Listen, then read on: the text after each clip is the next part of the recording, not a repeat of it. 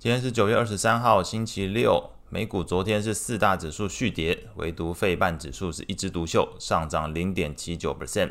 VIX 指数有所回落，不过从 CNN 的恐贪指标则是显示，投资人依然是惊魂未定。这个指标读数从前一天的三十九进一步下降到三十六。整体盘面来看，标普等权重 ETF 表现反而是最差。那标普五十 ETF 也没有多好。那标普五十 ETF 是下跌零点一二 percent，等权重的 ETF 是下跌零点四 percent。反而昨天表现比较好的是落在费半 ETF 上涨零点八 percent，纳指 ETF 至少是持平，收在零点零一 percent。因为昨天四大指数全部都是下跌，反而在纳指 ETF 收涨来说，表现还是比较好的。那表示整个在历经过去一周的修正之后呢，整个市场投资人目前是选择先行拥抱科技股跟半导体类股，反而并不是说一定是往大型股。或者是往这个等权重的方向去做移动，等于是题材还是一个目前市场投资人在现阶段关心的一个重点。类股跟个股表现来看呢，昨天的科技股上涨零点二一 percent，能源类股上涨零点一七 percent，这两个科技跟能源是唯二上涨的族群。个股的部分，福特传出跟工会谈判有所进展，昨天股价是逆势上涨一点八九 percent，算是昨天整个呃市场情绪里面有看到上涨的，同时题材具体来说还算够具体的项目，至少是工会谈判，而不是不知道发生什么，然后意外的做一个上涨，至少知道发生了哪些事情。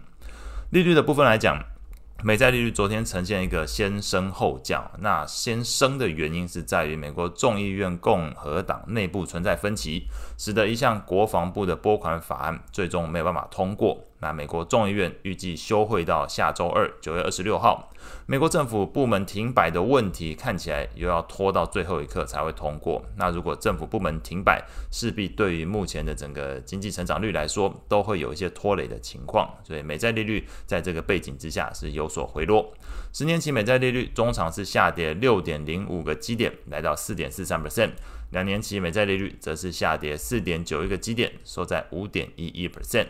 ETF 的部分，投资等级债券 ETF LQD 是上涨零点六一 percent，高收益债 ETF HYG 则是上涨零点一八 percent。